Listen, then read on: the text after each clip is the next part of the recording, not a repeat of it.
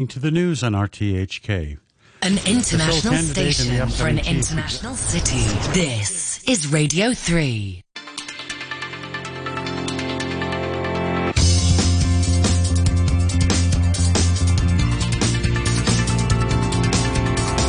Money Talk.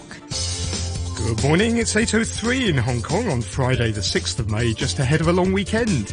I'm Peter Lewis with the business and finance headlines on Money Talk on Radio three. The Hong Kong Monetary Authority has raised local interest rates by the most since two thousand, mirroring a similar move on Thursday from the U S Federal Reserve. The city's base lending rate rose by fifty basis points to one and a quarter percent, effective immediately. H S B C and Standard Chartered announced that they were keeping their best lending rates unchanged. Financial Secretary Paul Chan said the Fed rate rises will create a more challenging external environment for Hong Kong. Retail sales in Hong Kong slumped for a second month in March as consumption sentiment stayed low amid the fifth wave of COVID infections. Provisional government statistics showed that the total value of retail sales in March fell thirteen point eight percent year on year, following a fourteen point six percent fall in February. The Bank of England has raised interest rates to the highest level since two thousand nine and warned the U K economy will slide into recession this year. The U K central bank raised interest rates from three quarters of a percent to one percent to combat inflation, which reached a thirty-year high of seven percent in March. The B O E predicted the economy would contract one percent in the fourth quarter of this year as inflation jumps above ten percent. And activity in China's services industry fell more than expected in April to the lowest level since March twenty twenty. The Caixin market P M I services index, which measures activity amongst smaller private companies, fell to thirty-six point two in April from forty-two in March. Economists had been expecting a reading of forty. On today's Money Talk, we're joined by Andrew Ferris at U CAP Hong Kong Asset Management and Martin Henniker from Saint James's Place Wealth Management. With a view from India is Toby Lawson of Societe Generale India. Money Talk.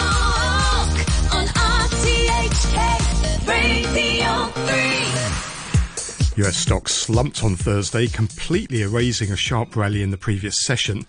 The Nasdaq Composite Index tumbled five percent to twelve thousand three hundred eighteen in the biggest intraday drop since September twenty twenty. The Dow shed one thousand sixty-three points to close at thirty-two thousand nine hundred ninety-eight in its largest fall in two years, just one day after posting its biggest single-day rise in two years. The S and P five hundred slid three point six percent to four thousand one hundred forty-seven, with every sector and ninety-five percent of the constituent stocks in the red. Consumer discretionary and technology companies were among the biggest fallers as investors weighed up the impact of fast-rising interest rates. The Pan-European Stock six hundred Index dropped zero point seven percent. London's F T S E one hundred rose zero point one percent. Mainland China's markets reopened after the Labor Day holiday and continued where they left off from Friday. Chinese markets soared at the end of last week after China's Communist Party's decision-making body said it would take action to safeguard the world's second-largest economy from further widespread coronavirus shutdowns. Yesterday, the Shanghai Composite rose zero point seven percent to three thousand sixty-eight, adding to last Friday's two point four percent surge. However, the tech-heavy ChiNext slipped one point three percent after having been down as much as three point three percent. That was dragged lower by heavyweight lithium battery giant C A T L, which closed over eighty percent lower after reporting a forty-one percent drop in first quarter profits. Chinese surveillance company, uh, camera company Hikvision dropped ten percent to limit down on the Shanghai tech-heavy star market board. The Financial Times is reporting that the U S is moving towards imposing hard-hitting sanctions on Hikvision. In Hong Kong, the Hang Seng Index gave up gains of two percent to close seventy-six points, or zero point four percent lower, at twenty thousand seven hundred ninety-three.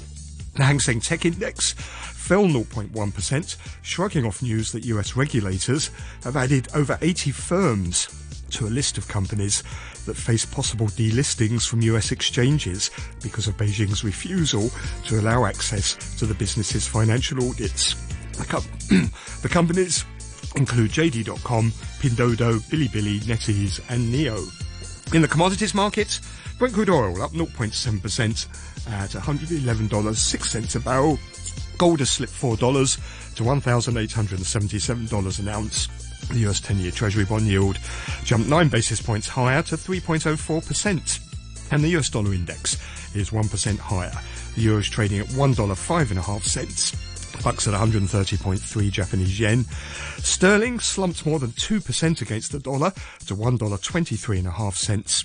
That's its weakest level since June twenty twenty, after the Bank of England warned the U K would fall into recession this year. And against the local currency, it's trading at nine dollars and seventy cents. Chinese yuan is at six point six nine versus the dollar in offshore markets.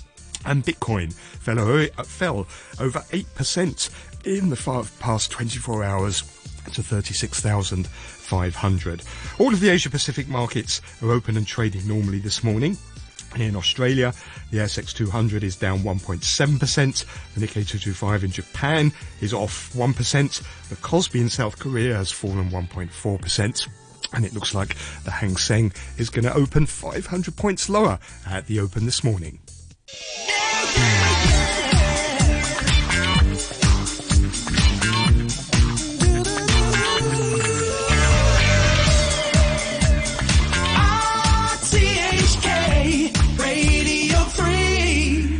eight oh nine and a half. Let's welcome our guests. We have over in our Queensway studio Martin Henniker, Head of Asia Investment Advisory and Communications at Saint James's Place Wealth Management. Morning, Martin.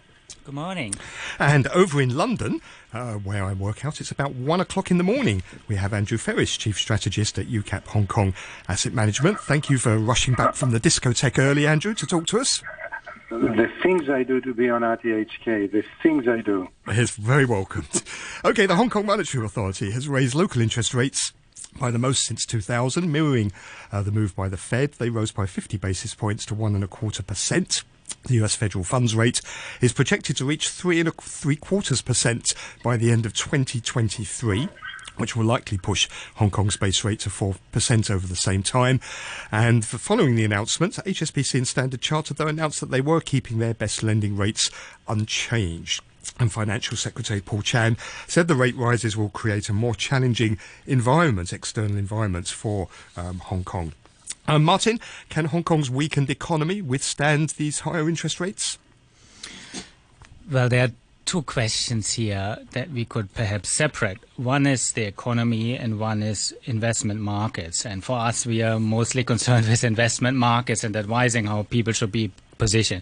But let me start by saying I do think there should be concern, you know, about interest rates. And for anyone who is highly leveraged in the market, uh, one should be very careful, and I suggest to look at deleveraging. And I share those concerns that were voiced about homeowners as well. I consider mortgages to be uh, leveraged uh, as well. So it's high time for someone to be all in Hong Kong property, all leverage, to deleverage, diversify. That goes for leverage and other investments as well, fixed interest, equities, and so on. It's, it's a good time to be cautious, I think, with all that's going on Uh, across the world. Volatility might increase as well, so one should be mindful about time frame, risk tolerance, and leverage, as mentioned. But having said that, and what we have discussed also in the last few shows when you invited me, is that inflationary risk as well are a main risk to not investing too, um, with still massive negative real interest rates. Even after the hike that we have seen in the U S, we are at one percent in interest rate, and C P I in the U S is eight point five, P P I eleven point two, which is leading index, commodity prices soaring. Um, and I doubt that given economic weak patches um, and also high debt levels, that the Fed could actually be hiking rates to anywhere close to uh, actual inflation, at least in the uh, near future. Last time inflation levels in the U S were around this level, interest rates stood at fifteen percent actually. Mm-hmm. Andrew, what, what's your thoughts? What's the impact of this, not just uh, yesterday's rise, but also the prospect of several future ones on the Hong Kong economy? Well, I'll, I'll, I'll, I'll start with a parallel. Uh, so is there an echo in the line? Uh, there is a little that... bit of an echo, but carry on, and if it gets okay, too I'll, bad, I'll, we'll do, call the, I'll do my best, yes. Uh, I've been in the markets for fifty-five years, And I'm always stunned by the fact that a well a sort of uh, forecast message that the Fed is going to increase catches the market in inverted commas almost unaware. Hello? Mm. why, why they're selling off the day after the Fed increase? So the same thing goes, of course, as far as Hong Kong interest rates is concerned. We know that if the Fed increases, we, we increase, and this has been going on for six months now. So messages about uh, mortgages are going to go up and, uh, you know, your credit card is going to cost more. Okay, it's completely uh, already already forecast. Mm. So will it have an impact? Yeah, but expectational impact, it should be zero effectively. Yeah. And the local banks, they've kept uh, their best lending rates unchanged. So presumably uh, that's a good sign and means there's still a lot of liquidity in Hong Kong. Well, actually, to, to, to, to be a little bit mechanical and technical, there were periods in which the Hong Kong Monetary Authority did not increase completely in lockstep. So if they don't increase in lockstep, there is absolutely no reason why the banks. The banks can keep their interest rates anywhere they want. It is as the HIBOR increases, because the Hong Kong Monetary Authority has actually increased, then at one particular stage, the banks, because they fund a lot of their loans out of the interbank market, they will have to do it. Or, equivalently, they will need to increase interest rates on deposits in order to fund their, their loans, and that will increase interest rates, but not at a lockstep. No, this is perfectly normal and perfectly okay. It can be actually several weeks before anything happens. Okay, Martin, what's the impact for the Hong Kong dollar?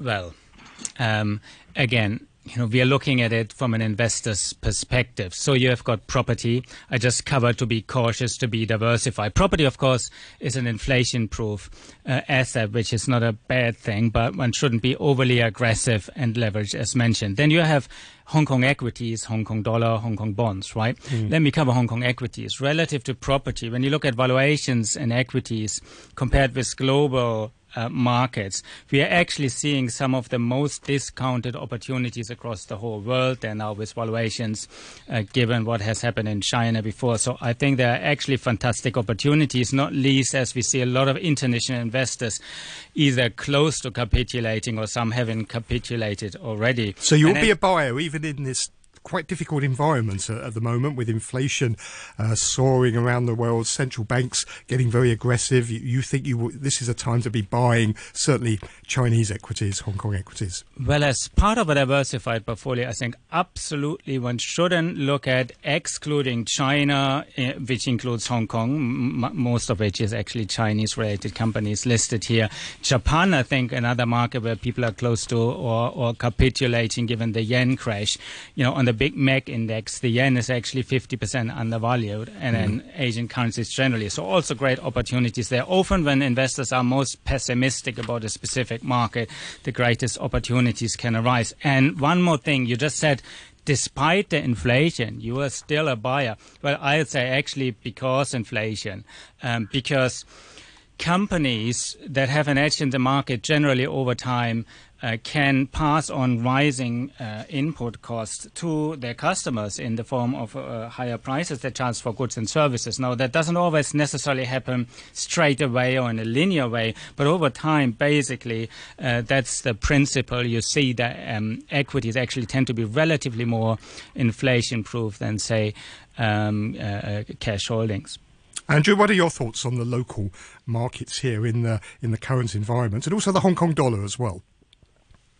Well, the Hong Kong dollar is, uh, it will be between seventy-five and eighty-five, and it's going to be there for at least another five years, or at least till the renminbi becomes uh, fully capital convertible. Okay, next.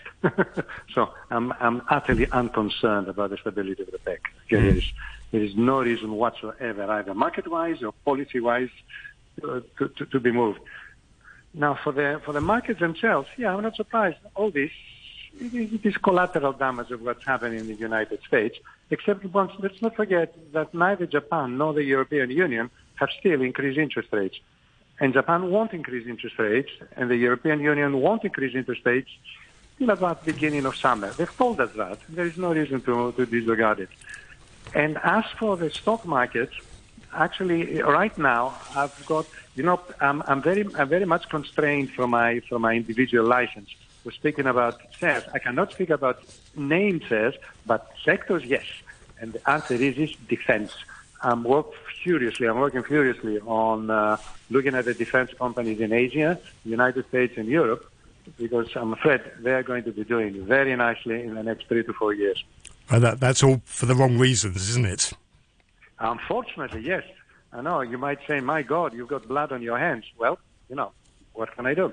Mm. And actually, Peter, there has been a very subtle change in the E S G sector, where, of course, defense were at the same uh, level as, uh, I don't know, trading in heroin. Okay, well, now it has been changing. Mm. Martin, does, what about the E S G sector? Does um, you know what's been happening in Ukraine? It, it sort of seems to have put countries' targets uh, for lowering carbon emissions on, on the back burner, doesn't it? At, at the moment, and if anything, they seem to be ramping up the uh, traditional sources of energy. What does that mean for the sector? Well, I think you know a lot of people have sort of started to question a bit more than previously. Policies of general exclusions, uh, black and white exclusions in E S G, you know, for example, with completely defunding any fossil fuel, even say uh, natural gas that is a lot cleaner burning. And this, you know, might to some extent have uh, contributed to price increases now. Again, what I think, you know, investors should make of it, and, you know, in the context of the big news of the rate increases, et cetera, I, I would come back to what I see on inflation, and we and, and we just touched on Europe briefly. So in Europe, um, you see uh, producer prices that were announced earlier this week of thirty-six point eight percent. The E C B's supposed hawks are now talking about increasing interest rates in the Eurozone to zero in July. uh, the C P I in April is seven point five. If I look at thirty-year German government bond yields, is one point two percent, just below one point two percent. So I th- still think with that happening, you know, some of these uh, implications from maybe some of the E S G policies as well. Then, of course, you have the Russia-Ukraine crisis on top and everything that's going on. I still think that risk is underestimated today. Mm. Uh, Andrew, let me get your thoughts on what the Fed um, did on uh, on Wednesday night. Um, as we know, they've raised interest rates by fifty basis points. Jerome Powell says there's going to be probably two more fifty basis point rate increases at the next two meetings, although he did rule out uh, a seventy-five basis point rise. Um, he seems quite confident that he can do all of this and engineer a soft landing for the economy, in other yeah. words, not put it into recession. The Bank of England, by contrast, seems to be admitting it can't do that. What are your thoughts? Well, my thought is very, very straightforward, actually, and this is uh, Mickey Mouse economics from a Mickey Mouse economist.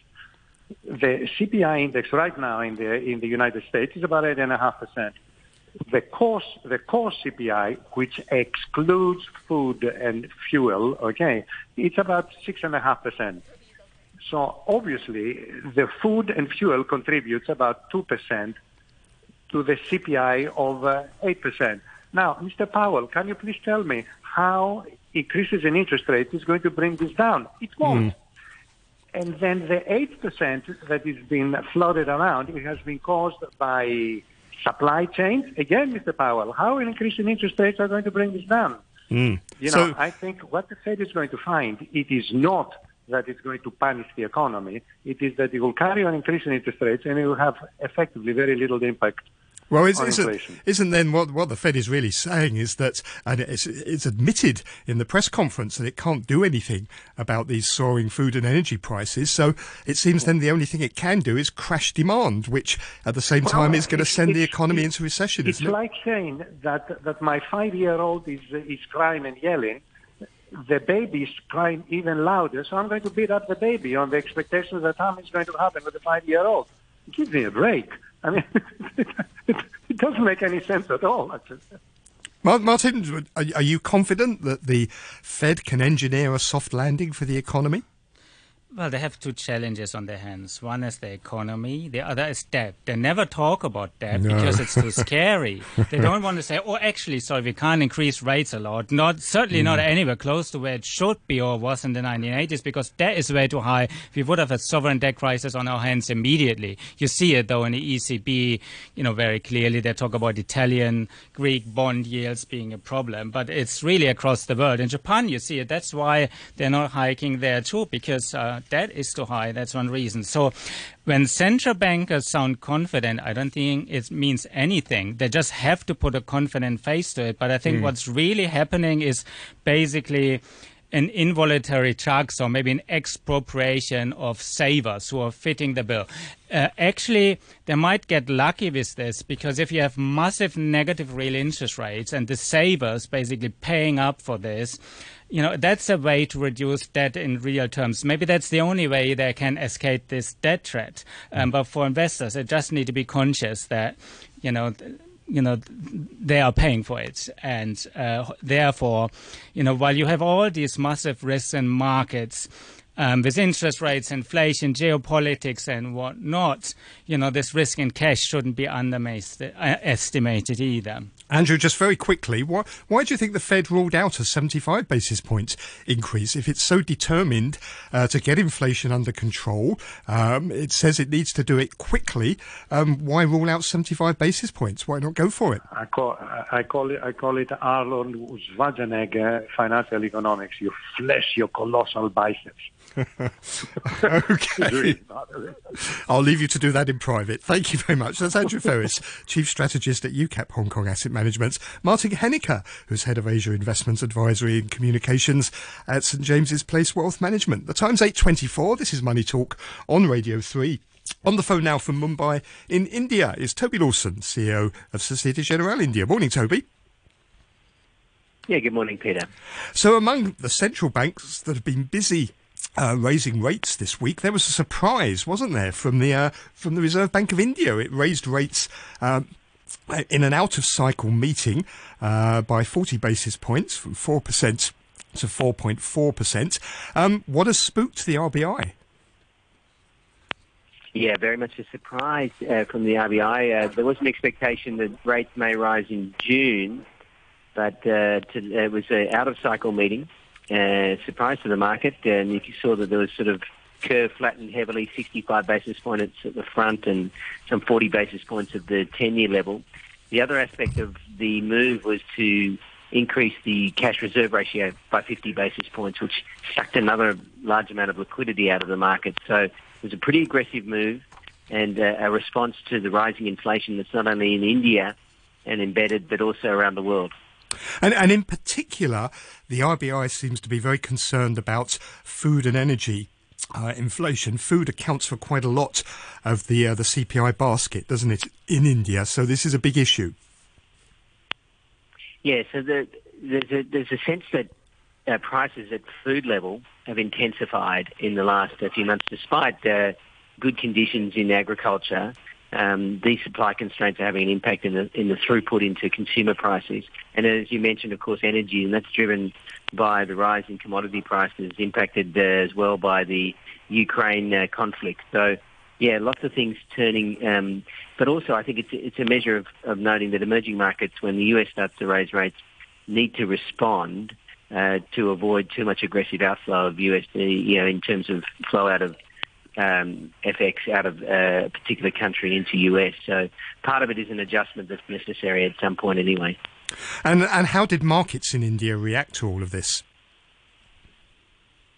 So, of course, I mean, as I mentioned, yeah, very sharp move in rates, uh, sixty-five basis points at the one year, um, some forty basis points at the ten, so big flattening.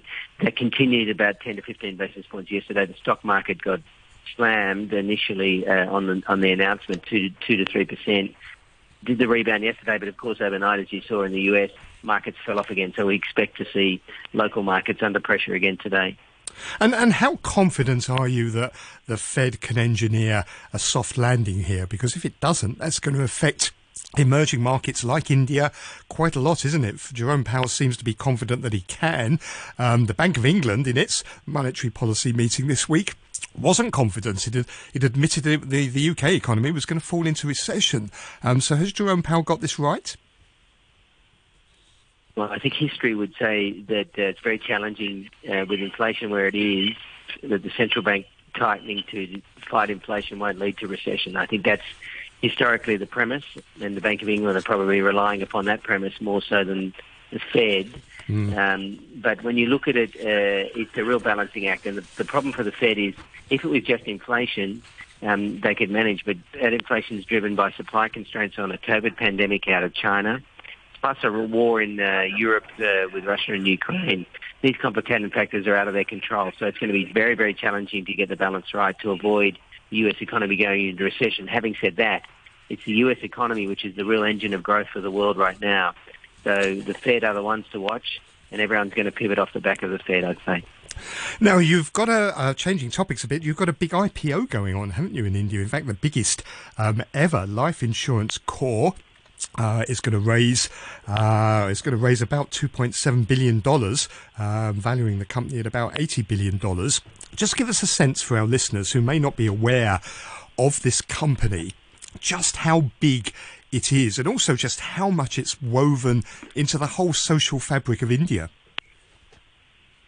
Yeah, well, I think it's interesting. L I C is a large insurance company. It's really a conglomeration of a lot of other insurance companies to become a seventy percent market share of all insurance in India. So it's a behemoth. And as you mentioned, three percent of the uh, of the value of the stock being listed still represents uh, two to three billion dollars of value. Mm. The good news for investors uh, who've taken up this, and a lot of them are the retail investors who are either policyholders, is that it's very well subscribed, at least uh, from what I can see in the news over the, the last two days. So an I P O that people want to have um, and will continue to be a base stock within the Indian uh, indices. And um, it's done pretty well despite all the volatility in the market around. So that's a good sign. Uh, and, uh, yeah, it really is a bellwether company in India. And are foreign investors participating in the I P O? Yes, they will. Uh, there's been a lot of outflows of foreign investment, some sort of seventeen billion dollars this year, uh, but uh, and that's a, that's a function of you know dollar movements um, and natural movement in the rate transition. But yeah, I would expect that they'll take an allocation, uh, of course, into L I C. I'm just staggered by the the asset base of this company. It has over half a trillion dollars in assets. That's bigger than the G D P of several countries. It owns a lot of it owns a lot of Indian stocks. It owns a lot of everything. Uh, it's a significant uh, corporation, uh, and as I mentioned, a behemoth. Um, and whilst actually, in terms of financial performance in relative terms, the other insurance companies are probably more profitable and more competitive. But just the sheer scale of the asset base of this company suggests it's a it's a it's a good investment. Toby, thank you very much indeed. Have a great weekend. That's Toby Lawson, the C E O of Societe Generale India. Let's take a look at final look at the markets for this week. Big, big falls across Asian Pacific markets this morning. Uh, in Australia, the A S X two hundred down two point two percent. And the K two twenty-five in Japan is off zero point four percent. Uh, the Kospi in South Korea down about one point two percent. Futures markets pointing to a loss of over five hundred points for the Hang Seng at the open this morning. Thank you very much for listening. It's a long weekend in Hong Kong for the Buddha's birthday, so Money Talk will return on Tuesday. In the meantime, do enjoy the extended break. After the news, Janice Wong and Andrew Work have the COVID updates and back chats for, uh, for you. The weather forecast mainly fine. Hot during the day. Maximum temperature is going to be thirty, around thirty degrees. Sunny intervals tomorrow. Few showers in the following couple of days. Temperature right now is twenty-five degrees, seventy-eight percent relative humidity. Time's eight thirty-one and a half with the half-hour news. Here's Andrew Shorosky. Thank you, Peter. D A B lawmaker Holden Chow says he'll be attending today's campaign rally in Wan Chai to be held by the sole candidate for Sunday's chief executive election, John Lee. Mister Chow is an election committee member who will be voting along with the rest of the fifteen hundred member body to choose Hong Kong's next leader. He told R T H K that despite there being only one candidate to vote for, many committee members were satisfied with arrangements.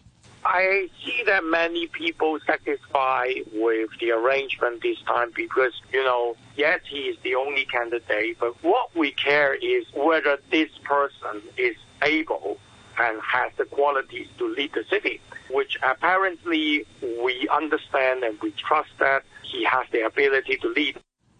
The Financial Secretary, Paul Chan, has warned that higher interest rates will increase the pressure on indebted homeowners and small to medium-sized businesses.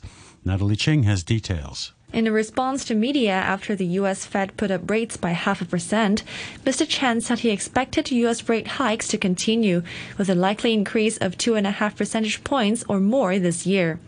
Mister Chan said Hong Kong rates would inevitably rise because of the local dollar's link to the greenback. However, he said stable financial and banking systems here provide a strong defense against risks. The financial chief said the U S move would put pressure on the global economic recovery and create a more challenging external environment for Hong Kong. Mister Chan noted that individuals may see mortgage payments rise at a time of higher unemployment and pressure on incomes. And he said higher loan costs would put pressure on businesses already facing difficulties because of the impact of the pandemic. Overseas, President Joe Biden has named Karine Jean-Pierre as the next White House press secretary, the first black woman and the first openly L G B T Q plus person to take on the role.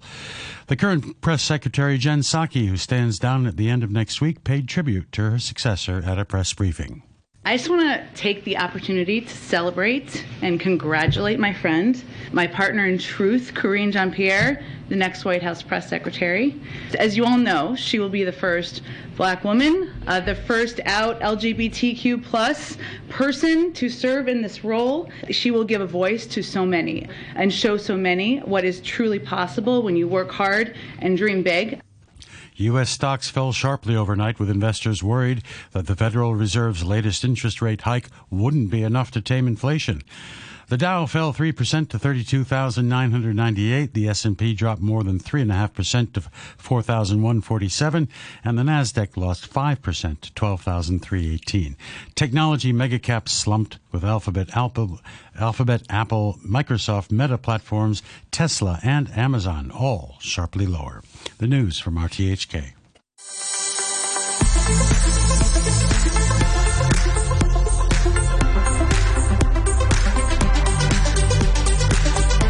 Good morning and welcome to COVID Update. I'm Janice Wong. On today's program, more expert analysis on the latest COVID situation. We'll also speak to a swimming coach to look at the reopening of pools yesterday. We'll first be hearing from Professor Malik Perez, the Chair of Virology at the University of Hong Kong. And in around fifteen minutes' time, we'll be joined by John Yu.